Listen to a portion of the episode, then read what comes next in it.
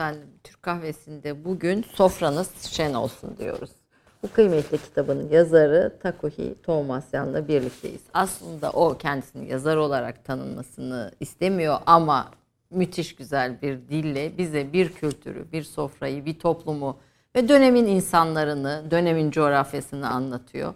Ee, Takuhi Hanım'ı ben çok kereler dinledim ve her dinlediğimde anlatım dilinin gücüne doğrusu hayran kalmışımdır.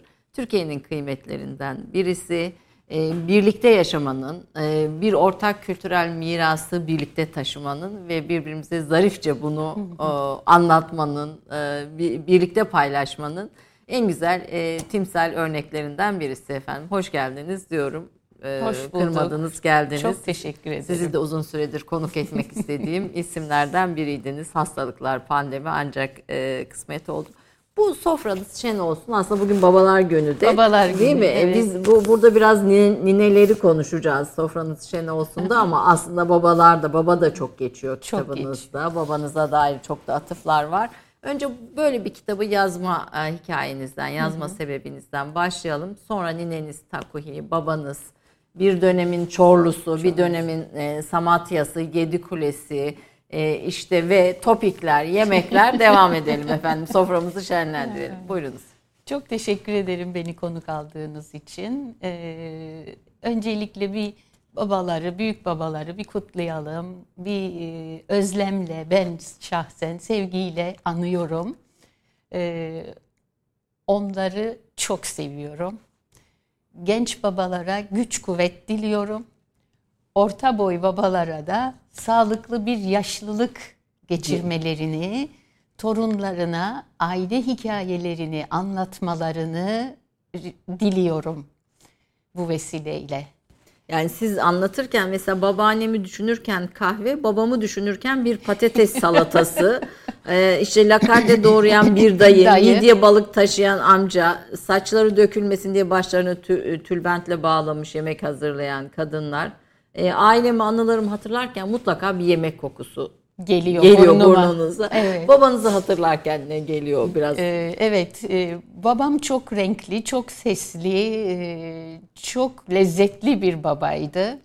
E, ve ben onu sadece 23 yıl yaşayabildim. Ben 23 yaşındaydım Erken babamı evet e, kaybettiğimde ama ee, şöyle bir geriye baktığımda o kadar çok, o kadar dolu dolu yaşamışız ki e, evet tabii ki az. Niye 43 olmasaydı, daha 53 olmasaydı ama 23'te bile çok şey bana bıraktı. Çok miras bıraktı. Çok anlatan bir babaydı. Kendi babasını, annemin babasını, e, annesini, bütün e, Çorlu Ermenileri hakkında ne biliyorsa bana aktardı. 17 yaşıma kadar söylemesi gereken bütün hikayeleri, bütün aile hikayelerimizi acısıyla tatlısıyla, komiğiyle, her şeyle anlattı. Bana en büyük mirası babam aktardı. Öyle ki onunla aramızda olağanüstü bir e, anlayış vardı, duygudaşlık vardı ben söylemeden benim ihtiyacım olanı o getirirdi. E, veya o söylemeden ben onun istediği bir şeyi yapardım. Böyle çok hoş tesadüflerimiz, çok güzel anılarımız var. Bugün geriye baktığımda hiç de e, az değil 23 yıl. Çok şey yaşamışım, çok şey paylaşmışım kendisiyle. Babanız Nurlar içinde yatsın. yatsın. Babanız bir e, mücevher e, de kuyumcu, işin, kuyumcu mıhlayıcısıydı. Yani kuyumcunun işçisiydi. Alaturka mıhlama derler. Bugün çok azaldı. Tabii babamın tarihinde ne e, bu kadar çok kuyumcu fabrikaları vardı ne makinalar vardı, döküm makinaları. Her şey elle yapılırdı. Sadekar montürü hazırlardı mıhlayıcılar da o montürün üzerine e, taşları, değerli taşları yerleştirirlerdi. E, cilacı cilasını yapardı. Mineci minelerini döşerdi. Bu şekilde mücevher ortaya, ortaya çıkardı. Her biri bir usta, evet, bir erbab, evet, işin evet, erbabı evet. tarafından tek tek, tek, tek, tek evet. yapılarak bir mücevher Hı-hı. çıkardı ortaya. Diğer konulara geçeceğim ama bu İstanbul Mutfağı kitabında sizin de şeyiniz var. İstanbul Ticaret Odası'nın hazırladığı benim yayın koordinatöründe estağfurullah. Evet. Orada çok hoş bir şey anlatmıştınız. Mesela şimdi cenaze sofraları, can sofrası evet, dediğiniz can sofrası. dediğimiz şeyler hepimizin yani işte Müslümanların da Ermenilerin de Rumların da hayatlarında olan şeyler. Fakat babanızın o sofralara gösterdiği itinayı anlatmıştınız. Onu şimdi babanızı konuşurken sizden dinlemek isterim. Yani can sofrası yani bir ölünün e, ardından kurulan sofrada ki nezaket veya zerafet ne olmalı babanıza göre? Ee, babamın böyle e, bir takım e, kuralları vardı ve onları o kadar güzel bize uygulatırdı ki burada en ufak bir e, baskı hissetmezdik. Onun hikayesiyle birlikte anlattığı için çok mantıklı gelirdi bize de ve biz de memnuniyetle onu en ufak e, ayrıntısına kadar yapardık. Bir can sofrası olabildiğince mütevazi olurdu. Hı hı. Babam böyle çok abartıları sevmezdi. Her şeyin günü vardı. Hı hı. Ee, yani bir makyajı bile bu kız nişanlanırsa ne yapacak derdi. Yani şimdi nişanlanmadan bu kadar makyaj yapmışsa nişan günü, düğün günü ne yapacak derdi. Yani her şeyin bir günü olmalıydı babam için. E, can sofrasında da olmazsa olmazları vardı. Bir fasulye haşlanmış fasulye salatası. Zeytinyağlı, limonlu, üzerinde soğanlı, maydanozlu bu kadar fazla abartılmadan bu bir hem salataydı hem bir mezeydi diyelim. Bir soğuk yemekti. Ee, üzerine mutlaka bir haşlama, et haşlama, can için yapılmış bir haşlanmış et. Bunun içine patates, havuç da konabilirdi. Düz haşlanmış pilavın üzerine de verilebilirdi. Ee, artık o günün, o evin adetine göre bir haşlama bir pilav, bir fasulye salatası, mutlaka masaya tahin helvası da konurdu. Tahin helvasında da bir böyle e, özellik vardı. Yani bizim bir tatlımız ama mütevazi bir tatlımız. Çok abartılı bir tatlı değil. Mutlaka kahve içilirdi üzerine ve e, 8, 7. günü cenazenin 7. günü de irmik helvası kavrulurdu. Bu dediğim e, cenaze kaldırıldığı gün can sofrasında yenilenlerdi. E, bir de birer kadeh rakı getirilirdi masaya. Şişe asla mutfaktan dışarı çıkmazdı. Ölçüyü kaçırıp e, içilir.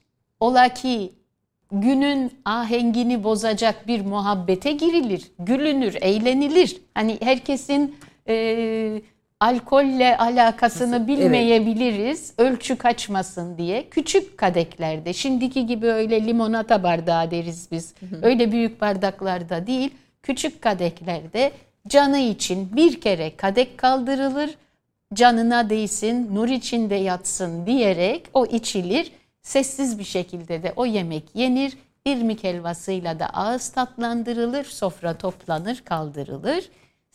Yedinci günü ise irmik helvası mutlaka kavrulur o evde ve 40 gün sürer. 40 gün ölmüşün evini kapatmazlar. Mutlaka sağ olan eşi varsa tabii ki o ev kapanmaz. Ama eğer eşi de yoksa mutlaka evlatlarından biri o evi açık tutar. Sonradan duyup da taziyeye gelenler olur diye o 40 gün içinde tekrar tekrar azar azar bu sefer irmik helvası kavrulur. Kahve ile birlikte başka bir şey ikram edilmez 40 gün. Yani şimdi mesela böyle işte sofralar e, vesaire işte sarmalar, zeytinyağlılar evet. filan hani bu sizin töreninizde e, bir can sofrasında olmaması gereken. Olmaması gereken. Şunu da söyleyeyim. Ben sadece burada kendi ailemi temsilen konuşuyorum. Bütün İstanbul Ermenileri böyle yapar diye anlamayın Söyleyeyim. siz. Evet. E, çünkü e, gerçekten e, günümüzde her şey çok abartıldı. Ben hep böyle diyorum babam sağ olsaydı da görseydi bu rezaleti ne derdi acaba diye. Rezalet diye adlandırırdı babam bu abartılı sofraları. E, abartılı sofra değil e, sadece bayram sofraları, isim günlerinin sofraları olabildiğince çok renkli, çok çeşitli, çok lezzetli olurdu. Ee, herkes sofraya oturur, her gelen kendi yaptığı en iyisini kim yapıyorsa aileden topiğini, uskumru dolmasını, midye dolmasını, dalak dolmasını getirir. Öyle biz birbirimize, akrabalar birbirimize ziyarete giderken bir e, demet çiçek, bir saksı, bir kutu şokola alıp gittiğimizi ben hiç hatırlamıyorum. Zaten doğduğumda Yedikule'de öyle bir lüks pastane falan da yoktu. Bunları alabilecek. Yani bundan 60-70 sene evvel e, çok iyi bildiğimiz Eminönü'nde bir Hacı Bekir vardı. Oradan alınırdı şekerlemeler, e, lokumlar. Öyle ki biz birbirimize tencereyle misafirliğe giderdik. Herkes bir tencereye bohçalar, sıcak gitmesi gerekiyorsa bohçalar götürür. Zaten semtte oturuyoruz çoğunlukla, çok uzak yerlerde de değildik. Bu şekilde sofralarımızı kurar, donatır, etrafında oturur, muhabbetle yer, içer, şarkı söyler, mutlaka da şarkı söylerdik ve o günümüzü kapatır bitirirdik. Şimdi sofralarınız, e, sofranız şen olsun kitabın ismi ama biz de aslında e, bu Türk Kahvesi programında sabah sofralarınız şen olsun diyelim. Bir sofrayı şenlendiren şey neydi? Neydi? Yani hani bir işte bayram sofrası, bir kutlama, isim günü sofrası neydi şenlendiren? Ee, tabii ki menü şen olurdu. Ee, ama en çok da şenliği e, tam anlatan muhabbeti olurdu. E, bu bir e, bizim soframızda e, bir temenni sözüydü. İlk kez kadeh kaldırıldığında, hoş geldiniz dendiğinde misafirler de sofranız şen olsun diye kadeh kaldırırdı. E, evin sahipleri de geldiniz şen olduk derlerdi ve sofra açılırdı. E, soğuk mezelerle, arada gelen kızartmalarla, böreklerle, misket köfteyle, ciğer tavasıyla böyle ufak ufak mezelenecek yiyeceklerle. Sonra da bir ana yemek. E, sonra masa toplanır. E, tatlı meyve masası kurulurdu. Ama böyle sofra toplanır dediysem hemen toplanmazdı. Mesela biz bu adeti e, evimizde uzun seneler yaşadığımız için e, bir restorana veya bir düğüne gittiğimizde bir otelin e, sofra e, salonunda yemek yediğimizde garson başımızda durup da hop hop hop tabakları topladığında rahatsız oluyoruz. Çünkü biz uzun süre masada oturan, muhabbet eden, şarkı söyleyen bir e, sofra kültüründen geldiğimiz için tabaklarımızın alınıp alınıp değiştirilmesi bize yadırgı Rahatsız ediyor. rahatsız, Rahatsız ediyor. ediyor. Yani bırak kardeşim ben tatlımı da tuzlumu da orada yerim. Ara sıcağımı da değiştirmesen olur gibi diyesim geliyor ama tabii ki o salonun kurallarına da uymak uyumu gerekir. gerekir. Ama bizim evde öyle değildi. Bir kez bir tabakla başlanır, tatlıya kadar o devam ederdi. Evet. Ve biraz da tabii zahmeti de daha az bunun. E tabii E, öyle. yani tabii hani öyle. israfı, Daha e, yani çünkü ben bunu anlatıyorsam ben esnaf tabakasının bir evladıydım. Ki bu, günümüzde pek esnaf kavramı kalmadı. İki tabaka kaldı. A, dar gelirliyle bol, Bol gelirli. gelirli, evet. Esnafı arada eridi gitti ya o Evet, tarafa ya, ya bu bu tarafa. tarafa, evet. Ee, biz esnaf tabakasıydık. Bizim sofralarımız el birliğiyle şenlendirilir, ses birliğiyle şenlendirilir. Mutlu bir şekilde e, uzun saatler yenirdi. yenirdi. Bugün için e, özellikle bu şimdi siparişlerle falan e, benim çok dikkatimi çekiyor. Mesela e, duyuyorum gençleri evde olan arkadaşlarımdan da herkes yemeğini söylüyor kendi odasında yiyor. Çok Tabağını çirkin. tepsisini alıyor. Bir sofra kurmak e, kalmayınca aile bağı da galiba o çerçevede Kopuyor. kopuyor, Kopuyor. güçlenemiyor. Çünkü Evet. o sofranın başka bir aileyi güçlendiren tarafı var. Tabii öyle. Ben bugün ne biliyorsam, bu kitapta ne aktardıysam hep o sofradaki muhabbetlerimizden. Yani mesela bugün akademi dünyasında sözlü tarih diye bir çalışma şekli var. Şimdi baktığımda biz çocukluğumuzda babamın bize sofra muhabbetlerinde yaptığı bu sözlü tarihmiş Evet, diye aile anlat- tarihini Aile anlatıyor. tarihini anlatıyor. Şimdi mesela bizim zamanımızda evvela bir ev düzeltildiğinde masa nereye konacak? Masa açılır kapanır olmalı. Büyü, büyütülmeli. Büyüyebilir e, e, sistemde yapılmış masalar hep alınırdı. Herkesin evinde yani benim akrabalarımın evinde hep iki tarafından açılıp e, daha da büyütülen 12 kişiye e, eklenebilecek masalar olurdu. Onlar eklenirdi birbirine. Evin ufaklığı, darlığı hiç söz konusu edilmezdi. Yerine göre bütün eşyalar, koltuk, kanepe, divan her ne varsa kaldırılır, bir tarafa toplanır. E, gazino salonu gibi masalar evlere donatılır. Komşudan da alınır sandalyeler falan mutlaka o büyük e, Sofralar kurulur. günler evde kutlanır, evde yapılırdı. Zaten bu kadar çok otel yoktu, salon yoktu. Kilise salonları vardı. Biraz daha e, imkanı olanlar kilise salonlarında nişan düğün e, yaparlardı. Ama genelde bizim evde ille de hep evde olsun. Çünkü şöyle bir şey, onun bir de devamı var. O kadar güzel bir şeydir ki bir e, ziyafet sofrası hazırlamak. Zeytinyağlılar durdukça daha da lezzetlenir.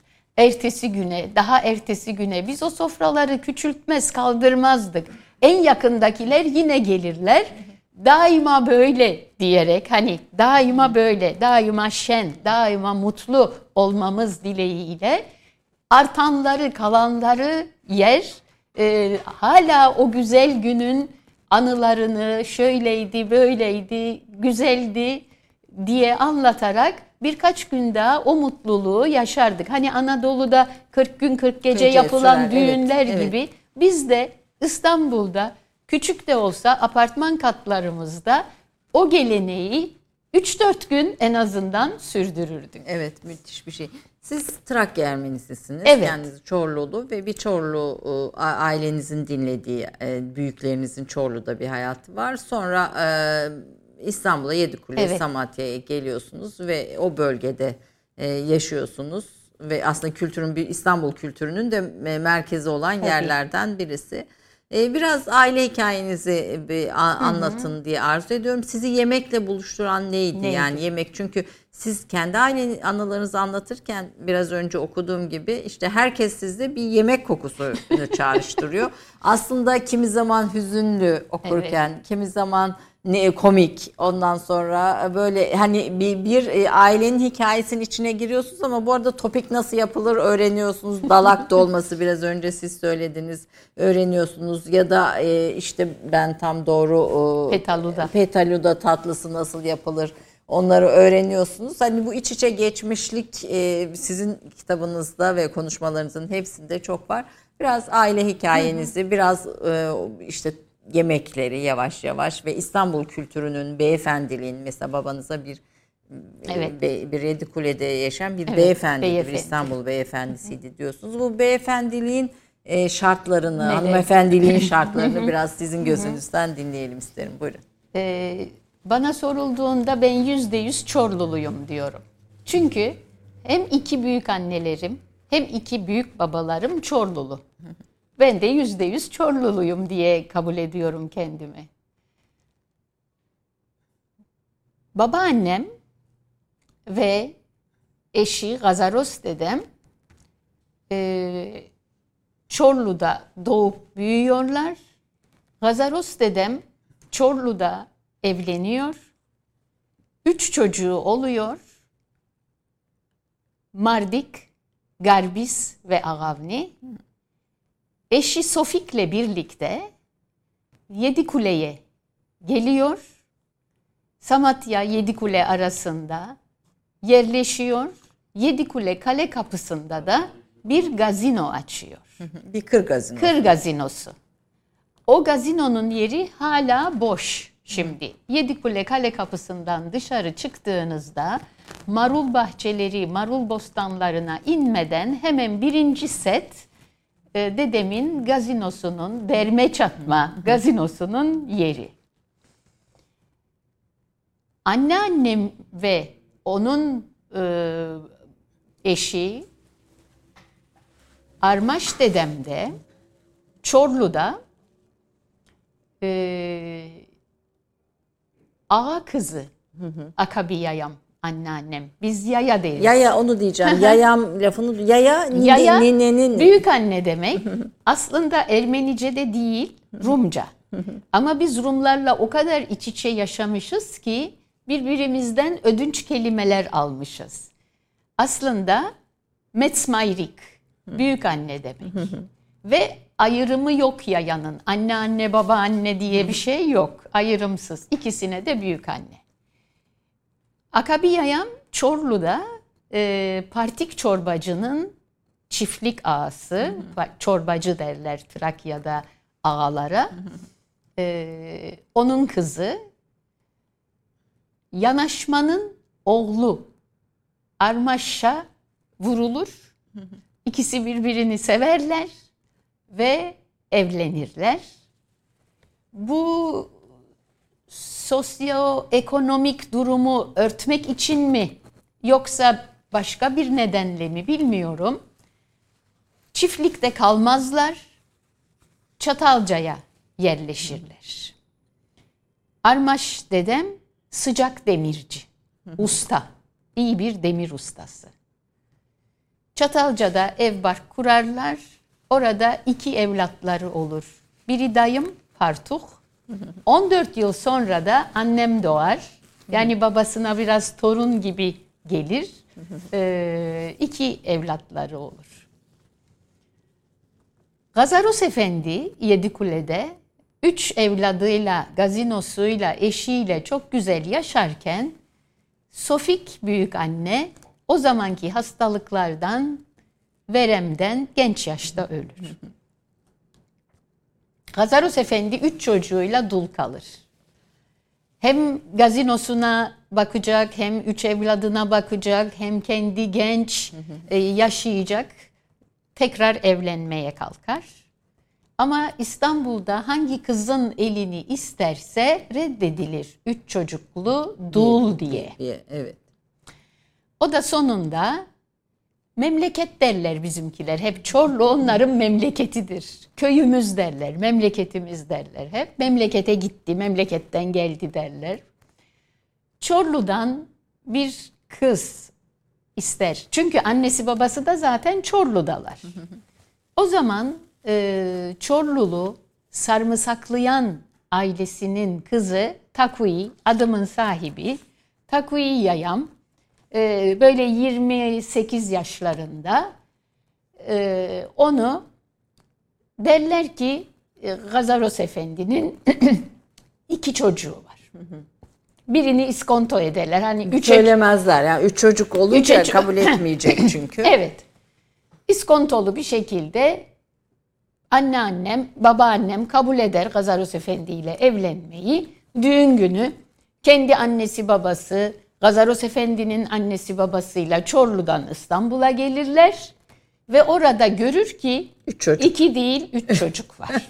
Peki efendim bunun devamını reklamlardan sonra dinleyelim. Herhalde bir kadın için şok ol, şok, Şok şok, olsa gerek. Reklamlardan sonra Takoyi Tomasyan'da bu güzel sohbete devam edeceğiz. Bekliyoruz efendim. Efendim Türk kahvesinde Takuhi Tovmasyan'la birlikteyiz. Anılarımı lezzetlerden, kokulardan, yediğim yemeklerden ayırt edemiyorum diyen bir yazar. Tek bir kitabı var ve ancak 19 yıldır bu kitap gerçekten hem bir kültürün hem bir sofranın hem bir dönemin e, izlerini aramak isteyenler için de çok keyifle, severek okunan bir kitap. Sofranız şen olsun diyoruz. E, Çorlulu, ailenizin Çorlu'dan İstanbul'a geliş hikayesinde kalmıştınız. Takohi neneniz dedenizle evleniyor ve dedenizin üç çocuğu olduğunu o gün düğün günü öğreniyor. Oradan devam edelim. Evet. E, zaten soyadları sarımsaklayan. Huyları da biraz sarımsağın kokusu gibiymiş. İnatçı, çıkmayan, öyle kolay geçmeyen. Öyle bizimkiler derlerdi. Sarımsaklı cinsi bunlar. Ailenin içinde evet. böyle bir ayrım. Sözüm söz, dediğim dedik. Dost doğru insanlar kaypaklıktan hiç hoşlanmazlar. Takuyayam da öyleymiş. Bana demiş iki dediniz. Üç deseniz de kabul ederdim. Seve seve bakardım demiş. Ama bana demediniz, beni aldattınız. Şimdi bu ikisi kalsın. Birini demiş istemem demiş. Ve aile tabii mahcup geline karşı yalan konuşmuş. Büyük anne, büyük baba bir tanesini torunlarından bir tanesini alırlar. Düğün ertesi Çorlu'ya giderler. On, orada büyütecekler. Belki gelinin e, huyu biraz yumuşar. yumuşar. Zamanla büyütsün gelir baba ocağına gelir gibisinden. Hani gelin haklı. Hak vermişler ve alıp çocuğu gitmişler. Babaannem sözünü tutmuş. Gazaros Efendi'nin gazinosunda ona hem aşçılık yapmış, eşi olmuş, üvey evlatlarının annesi olmuş ve en ufak bir üveylik hissettirmeden büyütmüş çocukları. Ben 10 yaşındaydım. Garbis amcamın, Ağavni halamın üvey olduğunu öğrendiğimde. O Bakın, kadar öz. O kadar hiç konuşulmazdı böyle bir şey. Onlar öz yengem, öz amcam, öz kuzenlerim kesinlikle öyle bir e, üvey kelimesini bilmezdim. Yoktu evimizde. Kendinin de bu arada 1911'de babam Bedros doğmuş. 1913'te de küçük amcam Sarkis doğmuş. Serço deriz biz. Kendi çocukları. Kendi çocuklar. İki oğlu olmuş. İki de Gazaros Efendi'nin bir evvelki evliliğinden olan dört, dört çocuk. çocuğunu büyütmüş, beslemiş, kollamış, korumuş. Aynı zamanda gazinonun da e, direği Olmuş, haline evet. gelmiş. O şekilde çalışkan, e, elinin lezzeti yerinde. Size geçen de o miras. evet, evet çok çok şükür diyorum. E, ve de çok e, güzel anlatan, asıl hikayeci Takuyayam. Takuyayam babama anlatıyor, babam da bizlere aktarıyor bütün bu hikayeleri. Aile hikayesi. Aile hikayelerini. Bu arada yıl 1915 Çorlu'dan, Silivri'den, Tekirdağ'dan, Malkara'dan, Edirne'den ne kadar Ermeni varsa seferberlik yollarına çıkmak zorunda kalıyorlar. Bu geçen sürede annemin sülalesi de babamın sülalesi de büyük kayıplar veriyor. Üç sene sonra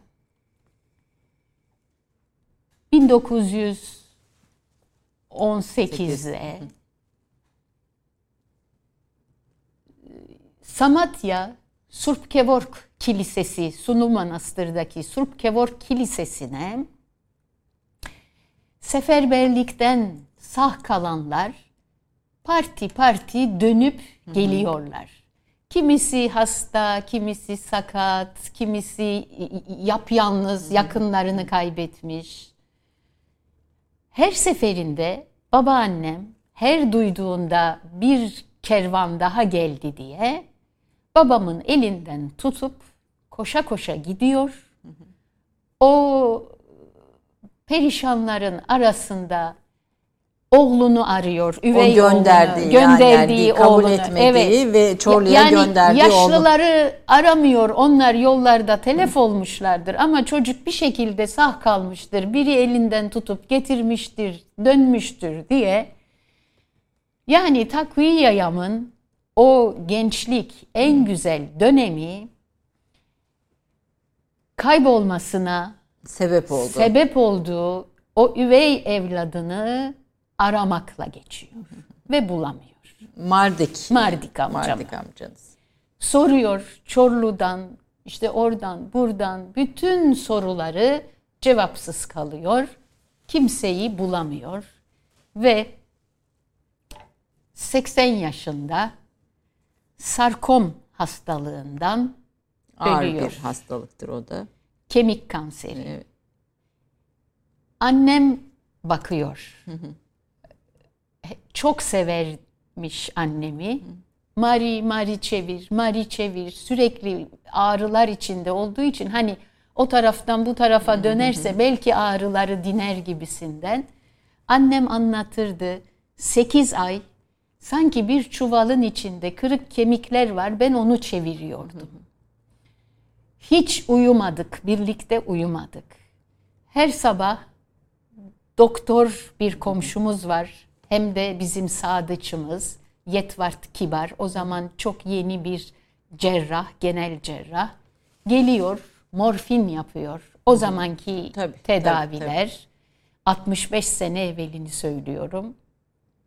Sadece morfinle ağrılarını dindirmek için e, bir uygulanan tedavi. Ama babam bana anlattığında şöyle demişti. Vicdanından çektiği sızıyı sarkomdan çekmedi. O, O kadar, kadar çok Mardi'yi aramakla geçti ömrü. Onun e, kaybolmasına sebep olduğu için vicdanı çok rahatsızdı. Ki müthiş bir ağrı tabii yani o kemik, Kemik kanserinin kanseri, evet. ge- Seneler geçti. 1975'te babam da bu hikayeleri, ailemizin en trajik hikayesini bize aktardı. Ve babam da annesi hep Mardik'in kaybolduğuna inanırdı. Hiçbir zaman öldüğüne inanmadan o vicdan sızısıyla öldü gitti. Babam da artık e, bir takım adresler elde etmişti. Akrabalarımızdan veya Çorlulu Ermenilerden Bulgaristan'a, Yunanistan'a, Marsilya'ya, Ermenistan'a, daha o tarihlerde Amerika yoktu hesapta. Oturur, mektup yazardı. Kimi bulsa. İşte şu tarihte Çorlu'dan yola çıkmışlar. Ee, Şöyle bir Mardik, çocuk. şöyle bir çocuk, anası, babası, dedesi, büyük annesi herkese sorardı mektupla, arardı. Mardik, ola ki birinin eline geçmişti, sağ kalmıştı. Bir şekilde bir yerden bir ses çıkar diye o annesinden aktarılan bir mirastı babama, vicdan sızısıydı. Babam da bulamadı. O böyle tek gözünü kapatıp lupla baktığı elmasları altına doğru yerleştirdi mi, yerleştirmedi mi diye incelediği o bir tek gözünü de zaten kaybetmişti. Mıhlayıcı çarşısındaki o tezgahında. Öbür gözü de açık gitti bu dünyadan. belki bulurum kardeşimi Evet. diye. Biri zaten görmüyordu, gören gözü de açıktı. Evet. Abim ne kadar kapadıysa kapanmadı gözü. O şekilde morgdan aldık babamı. Evet. Seneler geçti. Bu 1915'in üzerinden 90 sene geçti. Büyük annemden babama, babamdan bana bir miras. Konuşmuyorum, anlatmıyorum, evlatlarıma aktarmıyorum ama içimde büyük bir Sızı. sızı var. Ben bu mirası çocuklarıma bırakmak istemiyorum. İnsanı çok yoran bir miras. Bizde adettir. Ölmüşlerin canına irmik helvası kavrulur. Ben de düşündüm ne yapabilirim bu tarihten sonra? Yani Kürt olmuş olabilir, Kürtlerin eline geçmiş olabilir, Türk olmuş olabilir. Amerikan misyonerlerinin o tarihte Anadolu'da e, Ermeni çocuklarını toplayıp Amerika'ya götürdüklerini tarihte okuyoruz, öğreniyoruz. Belki Amerika'dadır, şudur budur ama artık 97-98 yaşında olmuş oluyor o tarihlerde Mardik amcam. Ben onu artık düşüncelerimde öldürdüm, gömdüm. Ve helak. Bir de canına irmik helvası kavurdum. Ailedeki bu acıyı, bu, Bu acı dedim artık evet. sürmesin.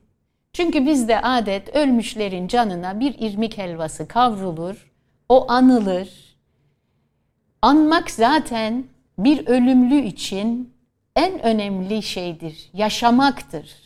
Çünkü ölüm de bir başka yaşamın başlangıcıdır. Başlangıcı, evet. Bunu böyle inanıyoruz, kabul ediyorsak ben de Mardik amcamın canına ama ölüm tarihini bilmediğim için her irmik helvası kavurduğumda Mardik amcamı da anarım. Şimdi bugün babalar günü eve gideceğim. Bütün babalar canına Bir irmik irmik helvası. helvası kavuracağım. Yine Mardik amcamı da anacağım. Ölmüş bütün büyük babalarımı anacağım. Çorluluları anacağım. Anadoluluları anacağım. Bu topraklarda yaşayıp bütün e, büyük babaları, büyük anaları, sanatçıları, müzisyenleri, doktorları, bütün böyle anılması gereken edebiyatçıları, herkesi, bütün sevdiklerimi tek tek anacağım ve ruhlarına ferahlık dileyeceğim. Bu şekilde Evet, e, müthiş bir babalar günü kutlaması Babalar günü, günü kutlaması kutlaması daha yapacağım. daha daha e, Anması yapacağım. anması evet Anması kutlama yapacağım. değil anması daha daha ne olacak siz e, zaten aile tarihini başlatırken gençlere de söylediğiniz şey bu söyleşilerde sadece aileniz babanızla başlamıyor dedeleriniz Dedeler. dedeleriniz yani o öyle bir geniş halka ve o geniş halkanın farkına vardıran bir e, tarzınız, e, bir üslubunuz var. Bunu da çok güzel, çok içten yapıyorsunuz. Efendim biz hep tarihçileri konuk ediyoruz. Tarihi araştıranları konuk ediyoruz ama tarihi e, sözlü olarak anlatan içinden bir ismi bugün konuk ettik. Bunun çok kıymetli bir aslında duygu aktarımı aynı zamanda olduğunu da düşünüyorum. Şimdi bu kitaptaki tariflerin bazılarına geleceğim çünkü bazıları sahiden çok ilginç. Mesela dalak dolması yani çok bildiğimiz bir şey değil. Ama onun öncesinde siz Ermenice yazılmış kitapları e, Türkçe'ye kazandırdınız. Aşçı'nın kitabı mesela Aşçı'nın e, kitabı Aras yayınlarında. Bu Mert Fon Amerikan Koleji'nin aşçılığını yapan Boğaz, Boğaz Pi- Piranya'nın. Piranya'nın Evet. kitabı. O çok enteresan. 94 sayfalık küçücük bir kitap. 1914'te basılmış. Merzifon Amerikan Koleji'nin aşçısının yazdığı kitap. Bu bugün niçin Aras Yayıncılık'ta basıldı? Biz neden önem verdik buna? Şunu anlatmak için Anadolu'daki tarihi kültürün mirasını bugünlere aktarmak için. Boğaz Piranyan ustamız 300 kişilik bir e, menüler evet tariflerini veriyor.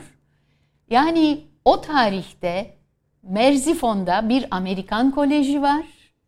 Ustası, aşçısı bir Ermeni, Boğaz Piranyan, Ermenisi, evet. Osmanlı Ermenisi ve kendinden sonra gelecek aşçıları düşünerek böyle 300 kişilik menülerin tariflerini yazmış 94 sayfalık bir kitapta toplamış ve Merzifon Amerikan Koleji'nin matbaasında basılmış, Basılmış, bu kitap. Bakın matbu. çok özel Evet. bir kitap. Biz bu kitabı tabi 94 sayfa olarak değil ön sözlerle, son Sizin sözlerle e, çok değer verdiğimiz sosyologlarla, tarihçilerle, Merzifon'un tarihiyle, e, yemeğin sosyolojik e, açılımıyla şenlendirerek güzel bir kitap olarak yayınladık. Burada hiç bilmediğiniz bir tarif çıktı mı? Yani sizin e, burada İstanbul'da bilmediğiniz. Ee, şöyle bir şey vardı. Ee, Yani tabii ki her bir yemek kitabı okunmaya değer. Edebiyat açısından da öyle. Türkçe açısından öyle. Yani Ermenice dil açısından da öyle. Çünkü yeni bir şey duyuyorsunuz ve çok hoşunuza gidiyor. Benim bu konuda Aras Yayıncılık'ta çalışmalarım vardı. Yine de oluyor ara ara. Ee, mesela şaşırdığım bir şey Duncan Donut. Bu kitapta var. Düşünebiliyor o musunuz? yıllarda evet bugün Amerika'da Önce bir şaşırdım. Sonra dedim ki Amerikan Koleji nasıl olmasın? Olmasın tabii. Belki Amerikalılardan gelmiştir. Amerika'nın tabii simiti o da yani bir Evet, çeşit evet. simiti diyelim veya ne bileyim lokması diyebiliriz. Bizim lokmaya çok benzer bir tarif o da. Ee, böyle ufak tefek şeyler e, dikkatimi çeker e, ve şaşırdıklarımı not alırdım. Bir başka e, tarifte pilavın üstünü duvaklamak diyor. Bakın ne kadar güzel bir duvaklamak. Hani biz şöyle örteriz, şöyle serperiz, şunu döşeriz üstüne Evet. diyoruz. O yemeği bir gelin gibi görüyor. Gelin gibi hazırlıyor ve duvaklıyor. müthiş güzel Müthiş bir, güzel bir şey. Türkçe tanımı Yani, yani. şu anda aklıma gelen bunlar, Bunlar- daha okunmaya değer kitaplar Bunlar bunlar. var. E, bu Gerçekten. kitabı bulabiliyoruz. Tabii, tabii, Aras bulabiliyoruz. Yayıncılık'tan. Aras Yayıncılık'tan. Orhan Aşçıyan'ın e, Yeni Yemek kitabı. Yine Evet. sizin çe- Ermenice'den Evet. çevirdiğiniz Evet, o kitaplardan da çok birisi. güzel bir kitap. E, bu Türkçe kaleme alınmış aslında. Ermenice harflerle Evet, Türkçe Ermeni olarak. harfleriyle yani Türkçe. e, mükemmel yemek kitabı da öyle. Da- Alaturka ve alafranga Evet, değil hı ki hı. ayrı yemek şey Evet, var. hı E, bu püf noktaları, yaratıcı sofra, Sofra kültürü. Bu kültürü. biraz daha hatta o e, batılı sofraların daha da yaygınlaştığı bir dönemin tabii, sanırım tabii. şeyi Orada kitabı. yani anı e, hikaye yok. Sadece tarifler var. E, şöyle bir şey var e, bir de e, ön sözünde e, Bogos Piranyan diyor ki e, okulların müfredatına konmalıdır yemek e, dersi. Ne kadar hoş bir öneri aslında. Çok da çok da Evet. anlamlı. Ben bunu o kadar içselleştirdim ki e, bir gün bir e, sohbette arkadaşlardan biri bana sordu. E, Mesela e, işte belediye başkanı olsanız ne yapardınız? Dedim belediye başkanı olmak istemiyorum ama e, Milli Eğitim Bakanlığı'nda bir vazife isterdim. O da bir tek arzum var. E, eğitim müfredatına yemek dersi koymak. Müthiş bir şey. Biz buradan Milli Eğitim Bakanımız Mahmut Özer'e Evet, söyleyelim. mümkünse, mümkünse, mümkünse. mümkünse bunu Çünkü erkek kız hiç fark etmez. Ayrım hiç yapmıyorum çünkü ben ailemde böyle bir şey görmedim. Kadınlarla birlikte erkekler mutlaka mutfakta yer alırlardı. Hep birlikte yaparlar, hep birlikte yerler. Çok da güzel bir hayatımız neden vardı. neden neden yemek dersi küçükten beri öğrenmek bu kadar önemli? Her eğitimin küçükten alınması çok önemli. Sporun, müziğin, e, zaten diğer, müfredatımız tabii. okumanın, yazmanın, okuma yazma kadar önemli yemek yeme, beslenme. Düşünün bir bebeğin okuma yazma öğrenmeden Yemek yemeyi. e, biberonu emmesi, annesinin sütünü emmesini e, doğal olarak, içgüdüsel olarak yapıyorsa beslenme çok önemli. Sağlıklı beslenme, ufak tefek bir şeyler yapma. Ufak yaşta çocuk benim bugün mutfakla olan ilişkimi çok küçük yaşta patatesle, patlıcanla, balıkla, midyeyle, e, oynadığıma borçluyum. Bir küçük borcum daha var yine babama. Yaptığım her şeyi çok beğendi. Tabii bir kere etmek. bir kere kek yak- yaptım, yaktım. Yanıklarını oturdu, yedi, atmadı. Ziyan olduğunu göstermedi bana ve ben bir daha hayatımda hiçbir şeyi yakmadım. Kek de yakmadım. O kadar. E, f- bir israf e, yok sizin e, şeyle. Hiç yok. Her şey Artık değerlendirme diye bir başlık var bizde. Boy boy kaplarımız var, saklama kaplarımız. En ufak iki kaşık fasulye artsa onu saklarız. Balık kızartması, balık ızgara, mükemmel, mükellef bir sofra yeriz içeriz artar. O hemen ılık ılık kılçıklarından ayıklanır, lop lop etleri bir tabağa dizilir, tuz biber ilave edilir, karabiber. Üzerine zeytinyağı, limon, bol dereotuyla ertesi güne olağanüstü bir meze tabağı olur. Bir gün deneyin bakın. Evet, böyle tarifini de bu arada verdik Hani- herhalde not aldı Hani diyelim izleyicilerimiz. ki bir restorana gittiniz, çeşitli balık öncesi mezeler yediniz. Sonra size gelen o muhteşem levreyi veya lüferi yiyemediniz. Lütfen onu paket ettirip evinize götürün. Benim hep aklım kalır yediğim restoranlarda bu artıklar ne, oluyor diye. Yani sizin sofranız bütün sıfır atık aslında Ekmek, neredeyse. ekmek atılmaz, kızartılır, şeker şerbete atılır, ekmek kadayıfı diye yenir. evet. Her, Veya kıtır ekmek yapılır ertesi güne. Mutlaka küflendirilmez o ekmek. Yenir. Başka bir yemeğimiz var mesela fasulye paçası diyoruz. evet, çok burada soracaktım. onu. Evet. Ben onu çok uyduruk bir yemek zannederdim. Bizimkilerin uydurduğu. Bayat ekmekler toplanır, bir tepsiye dizilir, kızartılır, soba at- sobanın üzerinde veya mangal ateşinde çocukluğumu anlatıyorum. Sıcak sıcak bir tencere kuru fasulye haşlanır. Hiç haşlanmış kuru fasulye suyuyla birlikte o ekmeklerin üzerine O dökülür. kurumuş ekmeklerin Evet üzerine. kurumuş ekmeklerin üzerine dökülür. Zeytinyağı, sirke, sarımsak, kırmızı biberden bir sos yapılır. O da üzerine dökülür. Hemen paylaşılır yenir. Ne salata ister, ne çorba ister, ne ana yemek ister. Fasulye protein kaynağı. Kaynağı zaten, ekmeği ekmek altında bağlı, papara papara. olmuş. Üzerinde biz buna fasulye paçası deriz. Ama bunun kuzu paçasıyla hiçbir alakası Alakası yoktur. yoktur. Bir tek ortaklığı üzerinin sirke sarımsağıdır. Ee, bir şey daha var bunu söyleyeyim. Bizim evde bu zeytinyağıyla yenirdi.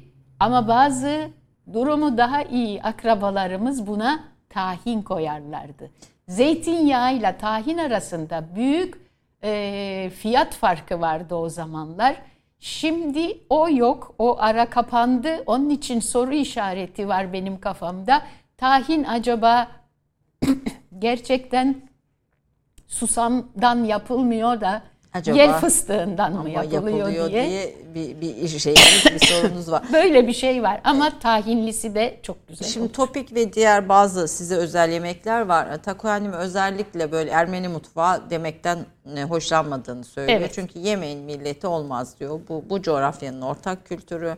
Rumu, Ermenisi, Çerkezi, Çingenesi, Hepsi. e, işte Lazı, Arnavutlu, Arnavut. Lazı, Kürdü hepsi. E, hepsi bir ortak bir ortak kültür mirasıdır yemek diye bakıyor. O yüzden ben Ermeni mutfağı sözünü özellikle kullanmıyorum. İstanbul mutfağı di- diyorum. Çünkü bu aslında İstanbul mutfağı bu konuştuğumuz şeyler.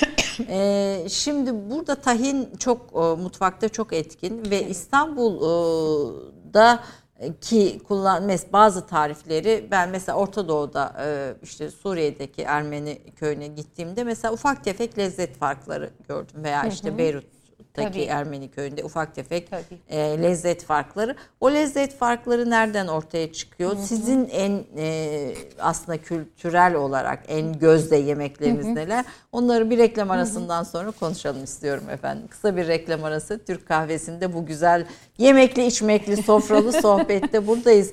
E, bu yaprak da olsaydı keşke diyorum yaprak sayardı ama bugün Urfa'da onun konseri var. E, ve e, bu- burada izleyemeyenler Urfa'da olanlar için de o konseri de Onu- duyurmuş olalım. Yaprak da olsa tam şenlenirdi soframız efendim.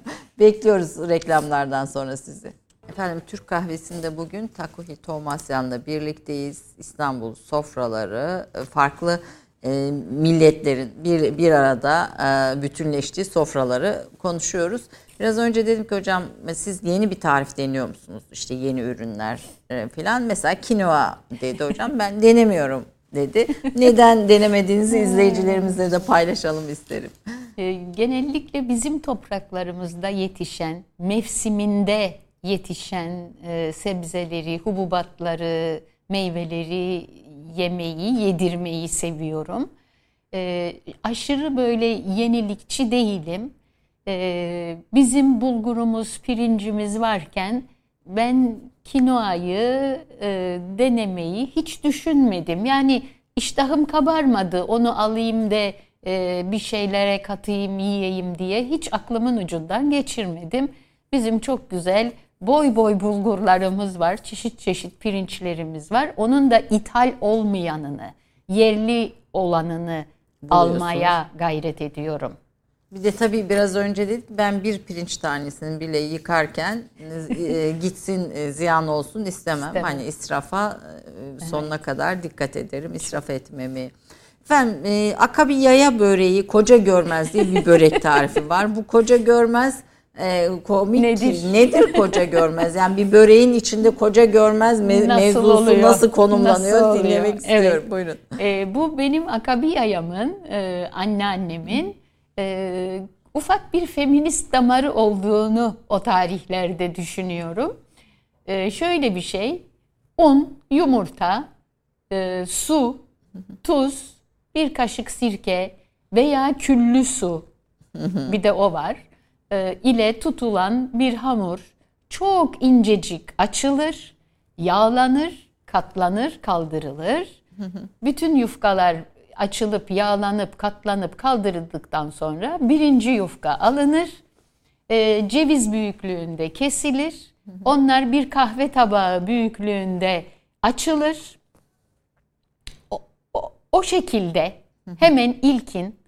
Çünkü bu arada çocuklar, gelinler, kızlar e, hepsi Akabiyayanın başında hem seyrediyorlar hem kimisi yardım ediyorlar. Kimisi de yiyor belki E daha, işte daha onu şey. yesinler diye hemen birisi o yuvarlakları hemen kızartır zeytinyağında. Üstüne toz şeker serper. Özellikle de önce çocuklara sonra da işte gelinler hemen ayaküstü akabiyaya da onu yer.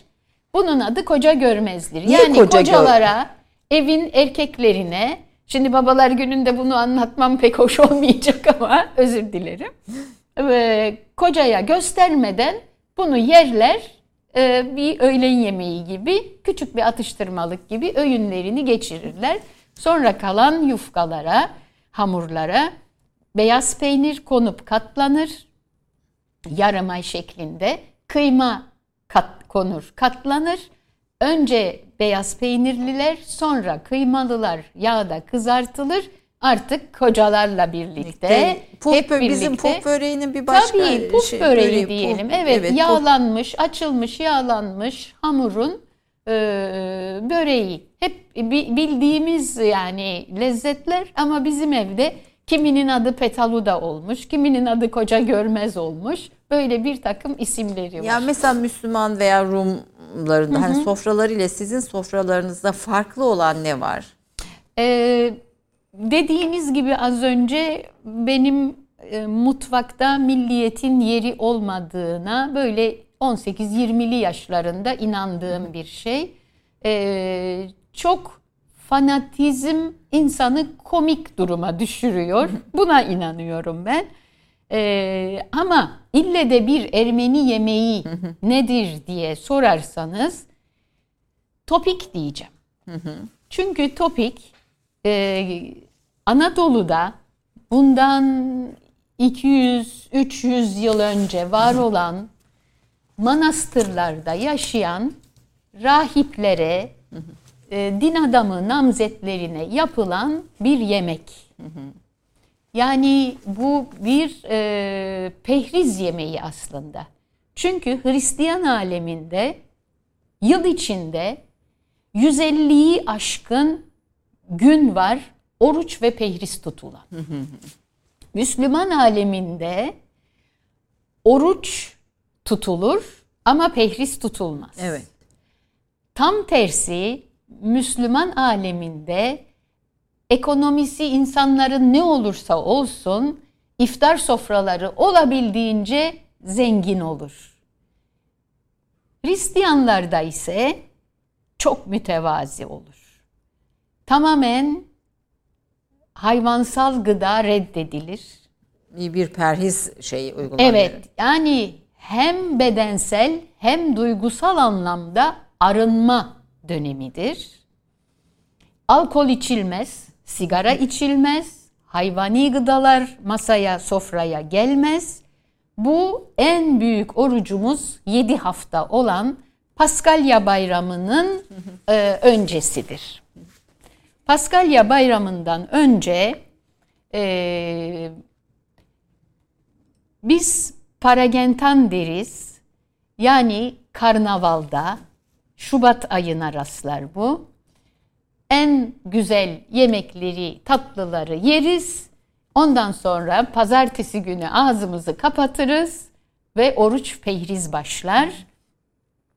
Nisan'ın birinci haftası, ikinci haftasına denk gelebilir. Paskalya'ya kadar bu yedi hafta orucumuz, pehrizimiz e, bu şekilde devam Yani eder hayvansal gider. gıdalar yenmeden, Süt, yumurta, hiçbir şey, hiçbir şey yok. Tamamen hububat, zeytinyağı, tahin tabii rol oynuyor burada e, ve de e, meyveler. Tahin de herhalde kuvvet versin. Yani tabii biraz düşünün, güçlendirici, düşünün şimdi Mesela topikin içinde de Yüz- tahin evet, var. tabii. Yüzyıllar öncesinin Anadolu'sunu, taş manastırları, orada yaşayan rahipleri, rahip adaylarını topik e, muhteşem böyle enerji veren, ısıtan bir Ne var topiğin içinde? Topiğin dışında nohut var.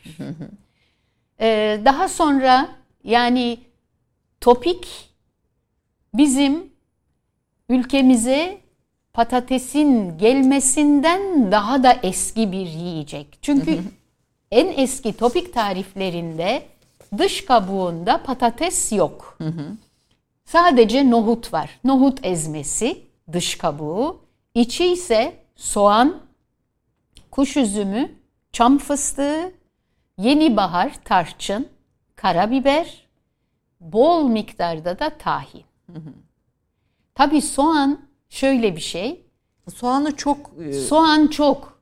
4 Yani kilo. Yani düşünün 6 litrelik bir tencerenin ağzına kadar doğranmış soğan kısık ateşte ateşin ayarıyla oynayarak bir kaşık tuz atarak ki tuz öldürür onu suyunu koy vermesine neden olur.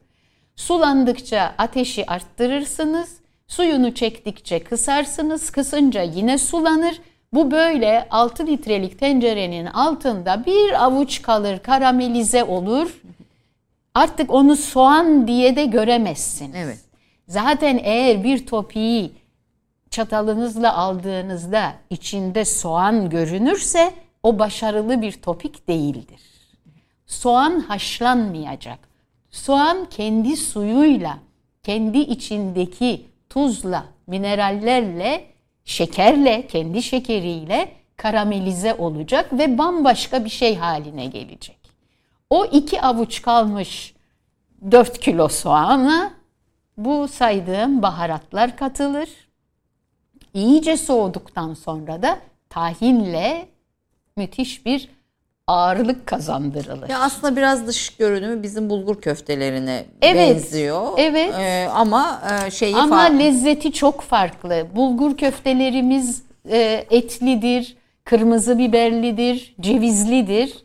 Bu tamamen tatlı bir lezzetleri vardır. O soğanın tatlılığı, tarçının yeni baharın tatlılığı, tahinin lezzetiyle e, bir e, nohut e, kılıfına diyelim bohçalanır ve bu e, eskiden tülbentlere sarılıp haşlanırmış.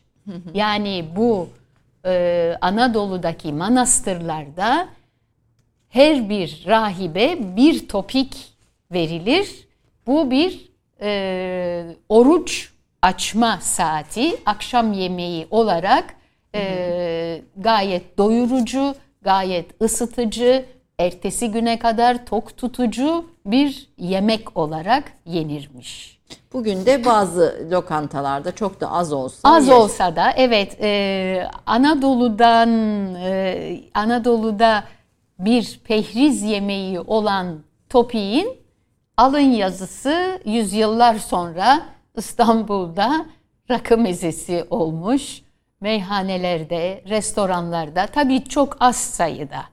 E, çünkü topik her damağa e, bir şey ifade etmeyebilir. Yani kolay değildir topiği tatmak, sevmekte. sevmek kolay bir lezzet değildir.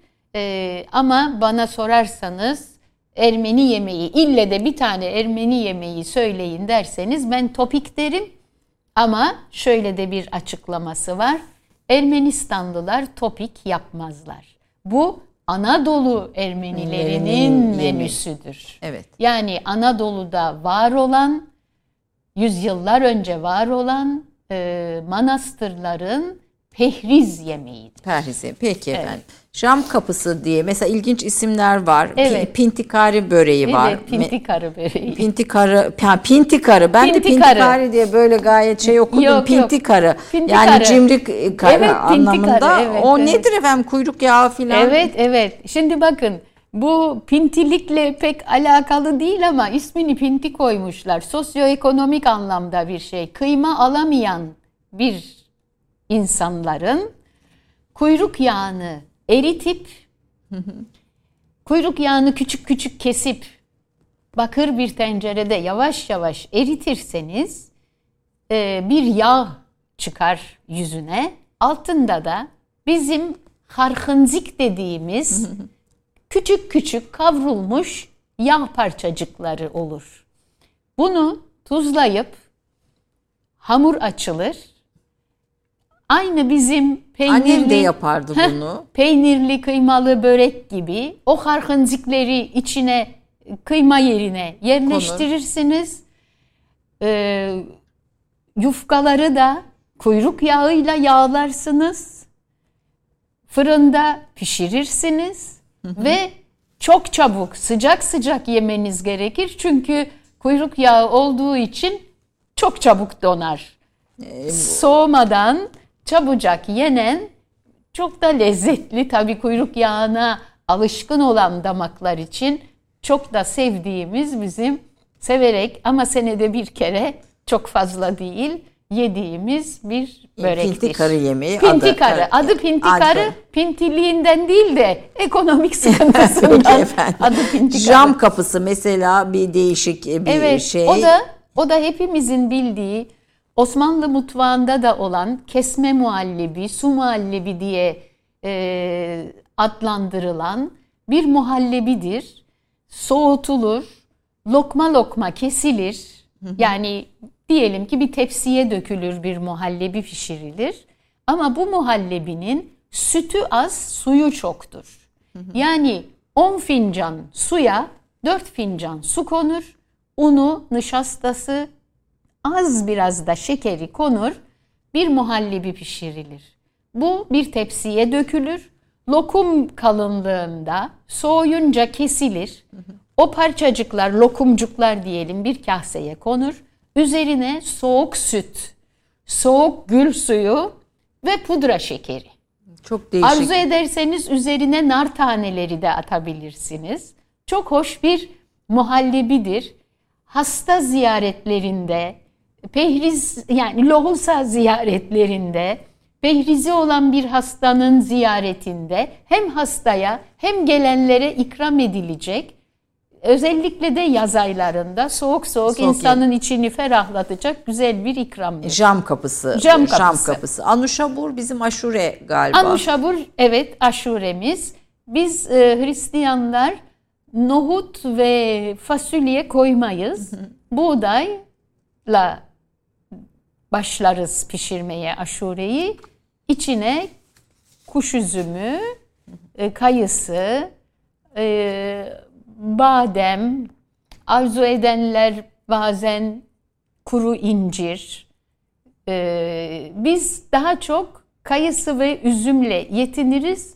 Kuru inciri, tarçını, fıstığı, fındığı üzerine süs olarak kullanırız. Ee, bir İstanbul'daki İstanbul kültürü içindeki aslında bir de adabı, erkanı hı hı. soracağım ama onun öncesinde bir e, dalak e, dolmasını kitaptan edinip alın diyeceğim değil mi? Çünkü çok pişen bir şey değil, çok değil. özel bir e, Evet, özel bir yemek. Özel bir yemek. Hı hı. E, patlıcan kızartması, peksimet, salyangoz yahnisi. Evet. E, bunun da bir sosyolojik şeyi var. E, evet. Bir, e, bir ortamı Hikayesi var. var. Evet. E, ben ben dede görmedim. Hı hı. Babamın annesi de, bab, annem çok küçükken ölmüş. Annemin annesi de öyle. Her iki dedemi de görmedim ama dayımın kayınpederi, Lucy yengemin babası, Toros dedemi çok sevdim ve çok şefkatini yaşadım onun, sevgisini aldım. Ee, onun Silivri'de çiftlik evi vardı, bağları vardı. Büyükler bağa çalışmaya gittiklerinde kadınlar benim gibi biraz mutfağa meraklı çocuklar e, onlara öğlen yemeği hazırlardık bağda çalışanlara. Ayçiçek tarlaları vardı Tabii, Toros Trakya dedemin. Evet. diyorsunuz. Trakya'da zaten bağlar. Ayçiçek ve bağlar. Bağ, Başka evet. bir şey yoktu. İstanbul'dan biraz uzaklaş çıkınca artık Silivri'ye daha uzaklara kadar gözün alabildiğine topatan kavunu bahçeleri, bostanları, e, üzüm bağları, ayçiçek tarlaları vardı. Toros dedem evlatlarıyla, damatlarıyla hep birlikte bağlarda kendi ayçiçek tarlalarında çalışırken biz kadınlar, yengemler, e, teyzeler hepsi orada Surpik Yaya'nın eşinin e, başkanlığında mutfakta patlıcan kızartması yaparlardı. Boyuna, kemer patlıcanlar boyuna, uzunlamasına kesilir, hiç küçültülmez. Gayet pratiktir. Zeytinyağında kızartılır, bir tepsiye dizilir. Üzerine ev yapımı sirke, sarımsak ile tatlandırılır. Bir sos dökülür o patlıcanın üzerine. Bu alınır. Çarşıdan ekmek alınır. Onun içine? Evet. Bağa gidilir. Bağda hemen sıcak sıcak o taze ekmeğin içine patlıcan kızartmaları yerleştirilir. Böyle kocaman sandviçler yapılır. Tabii ayran da hazırlanmıştır, götürülür. Bağda çalışanlara mükemmel bir, bir yemek. Öğlen Hem yemeğidir. Hem de son derece ekonomik de bir çok yemek. Ekonomik, de bir çok yemek. pratik. Mevsiminde, Mevsiminde patlıcan da zaten dedenin bahçesinden hazırlanmış. Sirkesi kendinin. Dönüşte, bağdan dönüşte yine ekmek fırınına uğranır. Bu sefer pişmemiş hamur alınır. O hamurlar evde biraz zeytinyağıyla yumuşatılır, açılır İçerine, içerisine toz şekerle karıştırılmış tarçın ilave edilir. ilave edilir. Sarılır, yine tepsiye döşenir. Lokma lokma, iri iri lokmalar halinde bıçakla kesilir. Kalan tarçın ve toz şekerde parmağa batırılıp hepsinin üstüne birer böyle tarçın izi yapılır. Tekrar fırına götürülür. Bu e, Silivri'deki merkezdeki fırındı. Çok gözümün önünde ama bugün çok değişti tabii. Fırından o mis gibi tarçın kokan peksimetler akşamüstü bağdan dönen yorulmuş e, Toros dedemin ve onun etrafındaki gençlerin, Çalışanların. çalışanların bir kahveyle peksimeti bölüşüp yedikleri e, gözümün önündedir ve her tarçın kavanozunu açtığımda tarçın kokusunu burnuma çektiğimde aklıma hep o Silivri'deki peksimet gelir. Evet, tarçın ve karanfil zaten mutfağın sizin Mut- mutfağınızın evet. en önemli e, Evet. fa- e, farkı. Salyangoz yahnisinde çok sonuna geldik. Çok az kaldı süremiz değil. Salyangoz yahnisi de yine bu bu üçlü e, Evet, evet. e, O da yağmur yağdığının ertesi günü bağda, üzüm bağında biz çocuklar elimizde birer büyük incir ağacı. Çünkü bağın etrafı tek sıra incirle, incir ağaçlarıyla çevriliydi. Elimize kocaman bir incir ağacı yaprağı verirdi Toros dedemiz ve gidin dağılın salyangoz toplayın derdi. Biz de o üzüm asmalarının üstünde, toprakta nerede bulsak irili ufaklı salyangozları toplar dedenin önüne götürürdük. O en büyüklerle en küçükleri ayırır, orta boyları yahnilik diye sepete koyar eve götürürdü. Akşam yemeği olarak Surpikya'ya olağanüstü güzel bir sos hazırlardı. İri iri böyle piyaz şeklinde doğranmış bol soğan, tarçın, karabiber, domates ve onlar kaynar pişince hemen salyangozları da içine atar. Çok çabuk pişer. Onun canı ne tenine kapatır. Masaya otururuz. Çok kalabalık. Toros dede, Surpikya'ya, onun evlatları, dayımlar, biz hep birlikte herkesin tabağına ya üç ya dört salyangoz düşerdi. Biz onları hüplete hüplete yer ve o gece yine yağmur yağmasını beklerdik ki ertesi gün yine bağdan asmaların üzerinden salyangoz toplayalım. Ben e, çok çok teşekkür ediyorum. Çok güzel bir e, sohbet oldu. Bir, bir de farklı tatlar ve farklı lezzetler ama tarifler dediğim gibi kitapta e, İstanbul kültürü, İstanbul mutfağı deyince size ne çağrıştırıyor ve bu mutfağı daha şenlendirmek, daha güçlendirmek için ne yapılması gerektiğini düşünürsünüz? İstanbul Bir de tabii kültürü de Tabii, yani ağırlıklı tabii, olarak tabii. burada. Yemek tarifi değil, yemek Değil, lezzeti değil, değil, kültürü. tabii. Burada anlattığınızda zaten o bir toplumun hayatın içinde o yemek nasıl konumlanıyor. Bir yemeğin hikayesi anlattığınız şeyler. İstanbul benim için çok değerli bir evlat.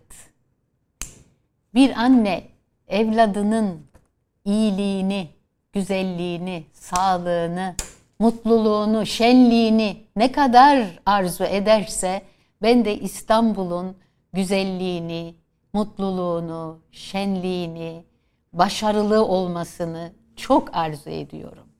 İstanbul eşi menendi olmayan bir şehir. Onu hepimiz evladımız gibi, gözümüz gibi korumakla mükellefiz. Anılarımıza sahip çıkarak, yenilikleri de içinde hallederek, barış içinde İstanbul'da yaşamak dünyanın en güzel hayali benim için. Evet, hep birlikte. Hep diyelim. birlikte. Ee, bu İstanbul'da kaç Ermeni kilisesi var Takoy Hanım? 34 kilise 34. var. Bunlar bugün hepsi olmasa da bir kısmı çalışıyor. Bir kısmı evet, bir kısmı da e, din adamı yokluğundan her pazar her gün açık değil.